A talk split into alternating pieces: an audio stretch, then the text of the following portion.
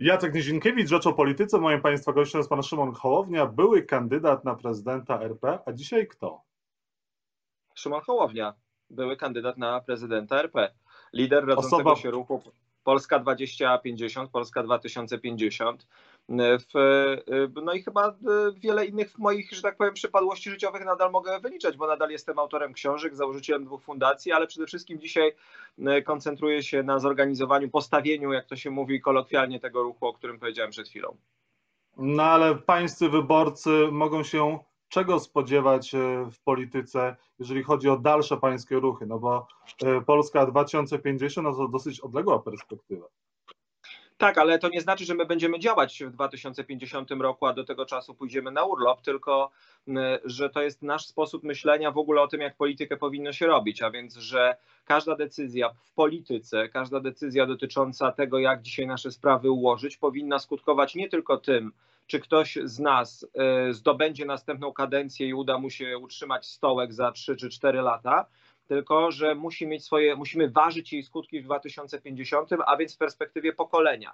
A więc dzisiaj, podejmując decyzję o systemie emerytalnym, nie mamy, tak jak choćby kandydaci na prezydenta w drugiej turze, obiecywać, że ten nie obniży wieku, a ten nie podwyższy, a ten doda 200, a ten doda 300, tylko zastanowić się, co zrobić, żeby dzisiejsi 20-30-latkowie, jak mówią te dane, które mamy, nie mieli najniższych emerytur w Europie, kiedy na emeryturę przejdą, bo my musimy myśleć o tym w kategoriach, o polityce i o decyzjach w niej podejmowanych w kategoriach rozwiązywania problemów ludzi, a nie problemów polityków z dostaniem się do pierwszej, drugiej tury albo wygraniu tej czy innej kadencji, a więc stąd 2050. I też muszę panu powiedzieć, że no jestem po 2-dniowej trasie teraz, Gubin, Gorzów, Bydgoszcz, Szczecinek. Teoretycznie kampania dla mnie się skończyła, jeździć nie muszę, ale chcę jeździć, chcę spotykać się z ludźmi. Ludzi przychodzi tyle, ile przed wyborami, entuzjazm w ludziach jest olbrzymi, cały czas jest to przekonanie, że potrzebna jest zupełnie nowa jakość, której ani PiS, ani Platforma nie jest w stanie zapewnić, więc dalej robimy naszą robotę. No dobrze, ale zdobył pan 3. największe poparcie w tych wyborach prezydenckich w pierwszej turze. I co pan zrobi? No, kolejne wybory są dopiero za ponad 3 lata. Będzie tak pan przez te 3 lata jeździł po Polsce? Wie pan, jakie to jest przyjemne jeździć po Polsce i spotykać się z ludźmi, a nie siedzieć w Warszawie, grzać nie powiem jaką część ciała na wygodnych sejmowych kanapach i wymyślać wirtualne problemy, które trzeba później samemu w pocie czoła rozwiązywać? Tak właśnie. Ale ten entuzjazm, ta świeżość wygaśnie, uleci gdzieś i u pana, i u wyborców. Wiemy. Ja już naprawdę nie mogę słuchać tych wszystkich pytli, tych wszystkich wieszczów, którzy mi tutaj kasandryczne wizje snują. Proszę nam dać szansę spróbować się zorganizować, zbudować to pewnie nie zawsze na takim entuzjazmie, jak jest w kampanii wyborczej, bo to rzeczywiście jest tak, że jak jest meta i ona jest bardzo konkretna i bardzo, bardzo poważna, to biegnie się szybciej i inaczej, a inaczej się biegnie w maratonie. Nie musi być zawsze ognia, musi być zawsze żar, musi być zawsze sytuacja, w której my naprawdę robimy wszystko, żeby mieć takie przekonanie, że idziemy każdego dnia o krok dalej i tych ludzi nie zabraknie, dopisują się do nas teraz i to myślałem, że się będą odpisywać, a dopisują się do tych 15 000 naszych aktywistów coraz to nowi ludzie, z czego ja się bardzo cieszę. Musimy nadać temu ramy formalne.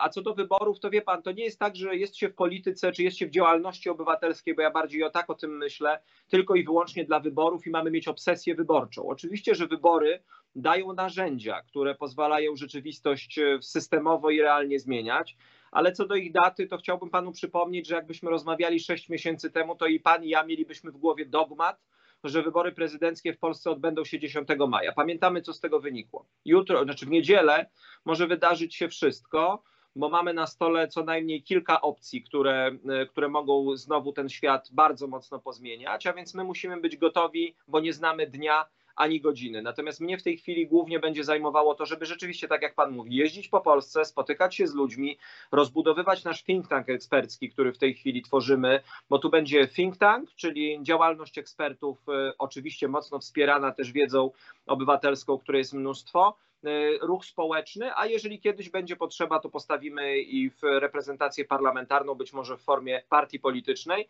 ale na pewno nie zrobimy tego wcześniej niż wtedy, kiedy będą jakieś wybory parlamentarne, wcześniej nie ma po co, skupimy się na ruchu obywatelskim. To za tą Pytię i za tą Kasandrę pytanie, którego pan na pewno jeszcze nie słyszał. A co pan powie tym swoim wyborcom przed drugą turą wyborów? Żeby jak się zachowali?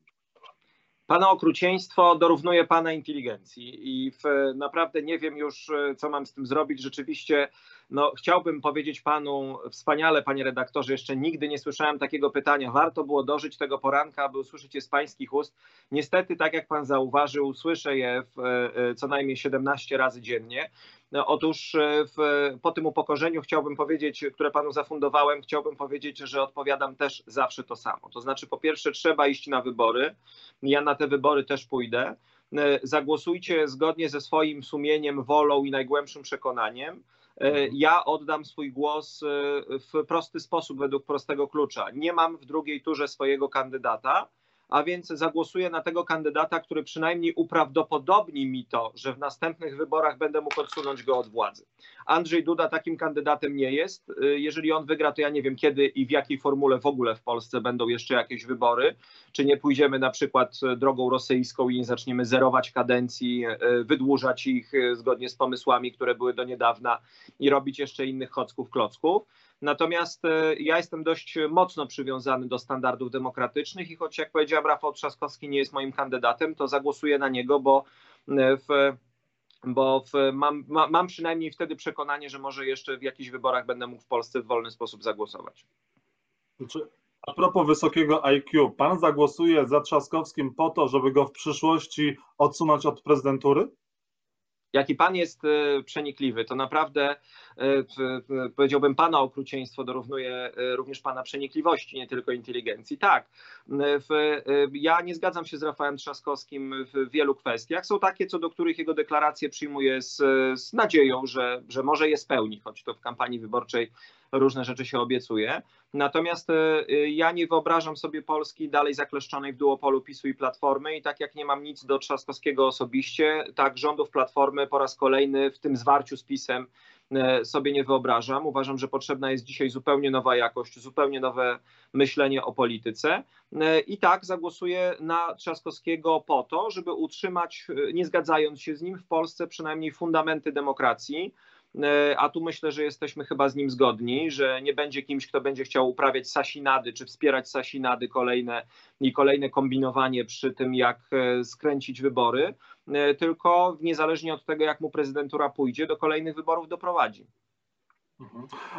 A jak mają się czuć pańscy wyborcy, którzy słyszeli, że pan buduje się przeciwko Platformie, przeciwko kandydatom Platformy na prezydenta Polski? A dzisiaj pan mówi, pójdę, zagłosuję na Trzaskowskiego. No, nie oszukuje pan poniekąd swoich wyborców, swojego elektoratu? To już było pytanie bardzo poważne.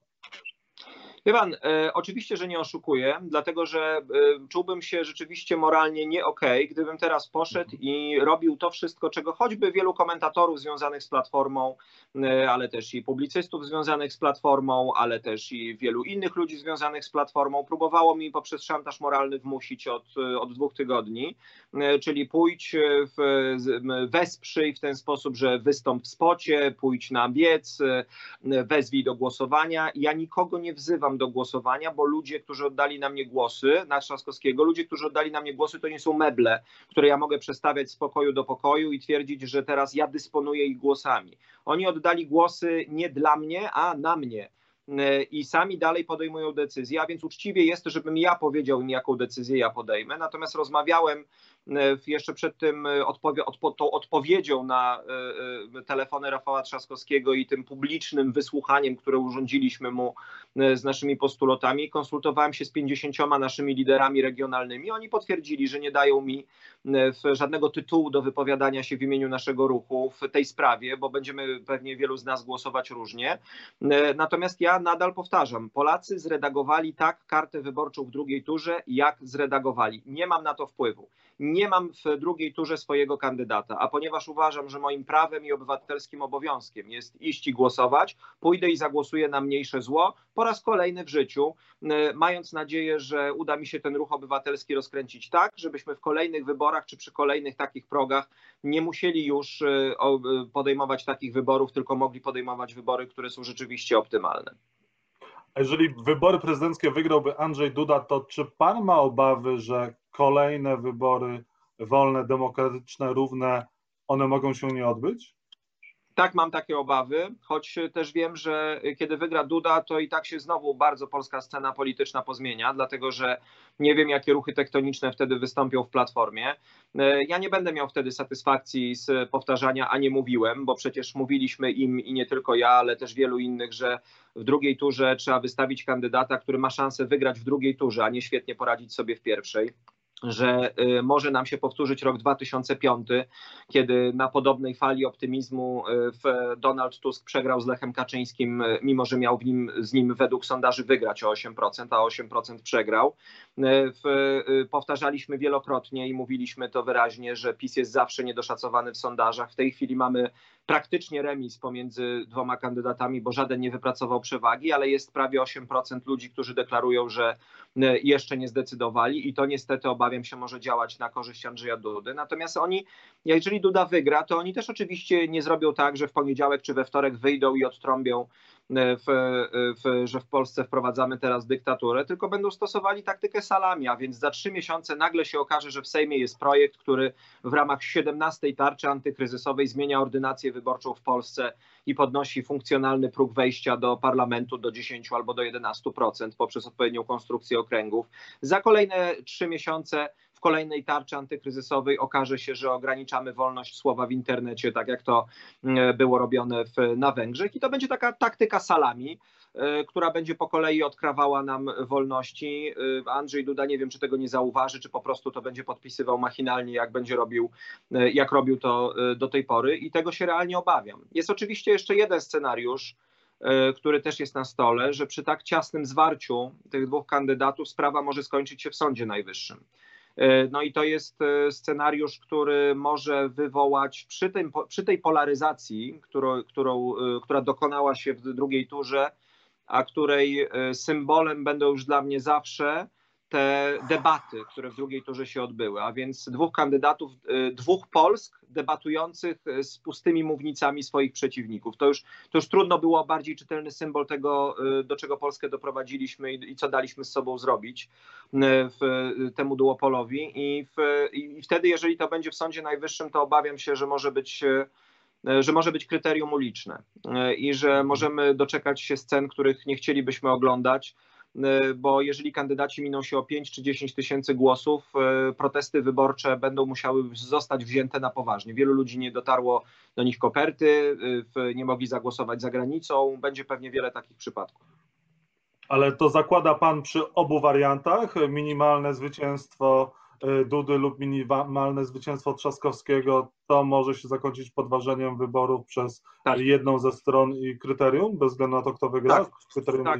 Tak. Myślę, że tak będzie. Przy takich emocjach nie oczekuję szybkiego ich rozładowania w ten sposób, że jeżeli na przykład któryś wygrał 5 tysięcy, to przeciwnicy czy zwolennicy przeciwnika pójdą do domu i powiedzą sobie, a no to spoko, to tak się ułożyło, tak, że tak było. Tylko jak zaczną podnosić się w internecie głosy, proszę bardzo, do mnie karta nie dotarła, ja nie mogłem jej zwrócić, w tej komisji są takie wątpliwości, to przy takich wartościach Sąd Najwyższy będzie musiał to wziąć poważnie pod uwagę, bo no zawsze są protesty wyborcze, tak? Ale jeżeli kandydat wygrywa 500 tysiącami głosów czy milionem głosów, no to jeżeli tych protestów jest kilkanaście tysięcy, to i tak nie zmienia to wyniku wyborów. Natomiast tu możemy mieć do czynienia z protestem, który może zmienić wynik wyborów. A ja wcale nie jestem przekonany, że możemy a priorycznie założyć, że Izba Kontroli Nadzwyczajnej i Spraw Publicznych jest izbą, jak to się można by było kolokwialnie powiedzieć, pisowską. To wcale nie musi być oczywiste rozwiązanie, że unieważni wybory wygrane Trzaskowskiemu, a uważni Dudzie. To może być dużo bardziej skomplikowana układanka i dużo więcej emocji. Mam nadzieję, że nie innej walucie będziemy za to płacić, może nas kosztować. A ma pan takie poczucie, że to od mobilizacji między innymi, a może nawet i głównie pańskich wyborców zależy wynik wyborów prezydenckich i przyszłość Polski? Na pewno zależy od mobilizacji. Czy moich wyborców tego nie umiem określić, bo nie mam aż tak precyzyjnych badań. Mam pewne intuicje. I widzę, że wielu moich wyborców, którzy dzień, dwa po pierwszej turze mówili, no skoro tak, skoro znowu mamy wybór między PiS-em i Platformą, od którego już mdli, no to nie idziemy na wybory. Natomiast widziałem ewolucję ich postaw w ciągu ostatniego tygodnia czy dwóch i to nie tylko pod wpływem moich apeli, żeby iść na wybory, ale też i pod wpływem takiego ostudzenia się emocji, racjonalnego zważenia, zastanowienia się nad sytuacją i większość z tych, z którymi mam kontakt, podjęła decyzję, że jednak na wybory pójdzie. Natomiast ewidentnie przy takim remisie, bo żaden z kandydatów nie wypracował przewagi wyraźnej w ciągu tych dwóch tygodni i to widać, że dalej są w tym klinczu, dalej są w tym zwarciu, jak nie przymierzając poseł Nitras w 7-minutowym uścisku z Sebastianem Kaletą przy oczyszczalni ścieków Czajka. Jeżeli mamy do czynienia z taką sytuacją, to myślę, że ta mobilizacja spośród tych niegłosujących, tych 7-8 milionów Polaków, którzy nie idą na wybory i pytanie, ilu ludzi uda się przekonać do tego, żeby na te wybory poszli, rzeczywiście może być kluczowa, bo elektoraty żelazne są już zmotywowane, one już są pod bronią, one pójdą i zagłosują. Pytanie, kogo jeszcze uda się przywrócić do demokracji, tak jak myśmy to zrobili no w pierwszej turze wyborów. Prezydent Duda mobilizuje z całych sił, mówi, namawia do tego, żeby zagłosować 12 lipca za Polską. To znaczy, jeżeli ci, którzy zagłosują za Rafałem Trzaskowskim, około połowy prawdopodobnie Polaków, no to to nie będzie Polska? No ale te bzdury, przecież no Duda powtarza te bzdury, no bo ja mam wrażenie, że on żyje w wirtualnym świecie, to znaczy to jest człowiek, który przecież nie zrobi uczciwej konferencji prasowej, tylko odpowiada na pytania, które są mu wygodne, zadawane przez licencjonowanych przez niego dziennikarzy. To jest człowiek, który boi się stanąć do debaty, to jest człowiek, który otacza się tylko i wyłącznie na wiecach swoimi zwolennikami, którzy odsuwają wszystkich innych na bezpieczną odległość. Jego ochroniarze ganiają dziennikarzy i mówią, że to jest spotkanie z wyborcami, a dziennikarze nie powinni zadawać pytań. To jest człowiek, który żyje w wirtualnym świecie, któremu drukuje się gazetę w jednym egzemplarzu, któremu robi się program telewizyjny specjalnie dla niego. Ja od niego nie oczekuję w tej sytuacji specjalnego kontaktu z podłożem. Natomiast gdyby był rzeczywiście politykiem tej klasy, jakim powinien być prezydent Rzeczpospolitej, to by wiedział, że doprowadza takim gadaniem i takimi bzdurami do rozbioru Polski na dwie Polski. Ja wielokrotnie to powtarzałem i powtórzę to raz jeszcze, bo ja mam też sporo uwag do tego, jak kampania prowadzona jest z drugiej strony, a raczej może co dzieje się w internecie, bo kampania to kampania, ale zwolennikom czasami puszczają nerwy. Jak czytam u zwolenników Trzaskowskiego, że na PiS to głosuje hołota, ciemnogród, niewykształceni, ze wsi i jeszcze wiele innych rzeczy, które tym ludziom wydają się epitetami rzucają, to powinni mieć świadomość, że robią źle, że ten mur między tymi dwoma Polskami będzie nie do zasypania i on będzie nie przebiegał nie tylko w studiu telewizyjnym, ale on się będzie pogłębiał w naszych rodzinach, w naszych zakładach pracy, wszędzie tam, gdzie jesteśmy. Ja miałem taką tezę w drugiej kampanii, że przeciągnąć, jakby przeważyć tę równowagę, sprawić, że nie byłoby tej równowagi, że ktoś by zyskał ewidentną przewagę, to by nastąpiło wtedy, kiedy jeden z kandydatów zdecydowałby się pójść i porozmawiać z drugim obozem. Że jeżeli któryś z nich zdecydowałby się pójść na debatę, choćby tę symboliczną, do tego drugiego obozu, do tej drugiej telewizji, jak to oni tam sobie wyrzekali. I nawet dostać tam bęcki od podstawionych w TVP redaktorów albo od przywiezionych do Końskich mieszkańców końskich, ale przynajmniej zostałby nam w oczach ten symbol, że to jest ktoś, kto stara się Polskę posklejać, a nie ktoś, kto trzymając megafon w ręku stoi tak naprawdę w akustycznej kabinie i mówi sam do siebie i sam do swoich. Bo mówię, te 2 tygodnie, które teraz obserwowaliśmy i które ja przepowiedziałem, że to dokładnie tak będzie wyglądało, jeżeli do drugiej tury wybierzemy PiS i Platformę, to jest obraz Polski, która za 5, może za 3, może za 2 lata nie wytrzyma już tego podziału i tego napięcia i po prostu się rozpadnie na dwie i to będzie nie do posklejania. A ci gamonie, bo to trudno już inaczej nazwać od propagandy, którzy teraz ustawiają te kampanijne wątki i szczują ludzi po to, żeby mobilizować betonowe elektoraty i napędzać jednych na drugich, nie mają świadomości, że bawią się nie swoimi karierami i nie swoimi kadencjami, tylko jedyną Polską, jaką mamy. 3 pytania na koniec i proszę o krótkie odpowiedzi, najlepiej tak i nie. Gdyby Rafał Trzaskowski został prezydentem Polski, pan będzie kandydował na prezydenta Warszawy? Nie. Gdyby panu udało się stworzyć ugrupowanie polityczne, to w przyszłości mógłby pan z tym swoim ugrupowaniem, partią współtworzyć koalicję rządzącą z Platformą? Nie zakładam takiej ewentualności. Platforma to nie jest w tej chwili wymarzony partner do jakichkolwiek koalicji. Za duże obciążenia. Musielibyśmy popracować nad tym, żeby zrobić to samemu albo zbudować zupełnie nowe warianty. Zresztą będzie Sejm, będziemy rozmawiali wtedy o koalicjach. Czy pan by się spotkał z prezydentem Andrzejem Dudą, jeżeli on wygra, apelował do Konfederacji PSL-u, żeby spotkali się z nim po wyborach prezydenckich i prosi o współpracę? Jakakolwiek formuła współpracy pana z ewentualnie prezydentem Andrzejem Dudą jest możliwa w przyszłości? Bardzo lubię spotkania z ludźmi, bo bardzo lubię ludzi, natomiast tak jak spotykałem się z Rafałem Trzaskowskim, który o to spotykanie poprosił, tak samo w takiej samej formule mógłbym spotkać się z prezydentem Andrzejem Dudą, a więc przede wszystkim na podstawie konkretnej agendy, którą przygotujemy, merytorycznej agendy, publicznie. I jeżeli będziemy w stanie rozmawiać przed ludźmi o sprawach, które ludzi dotyczą, możemy się spotkać i rozmawiać, natomiast żadnych ustawek, które będą się kończyły romantycznymi zdjęciami, poklepywaniem po plecach i mówieniem, że oto udało nam się kogoś przeciągnąć na swoją stronę. Szymon Hołownia był prawdopodobnie ostatni raz państwa i moim gościem. Za te wszystkie uszczypliwości bardzo dziękuję za rozmowę, no i nie do zobaczenia. Ja już nigdy też z panem się więcej nie spotkam, ale ta nasza krótka, intensywna znajomość była dla mnie źródłem wielu inspiracji. Także dziękuję serdecznie, panie redaktorze. Dziękuję, powodzenia. Do widzenia.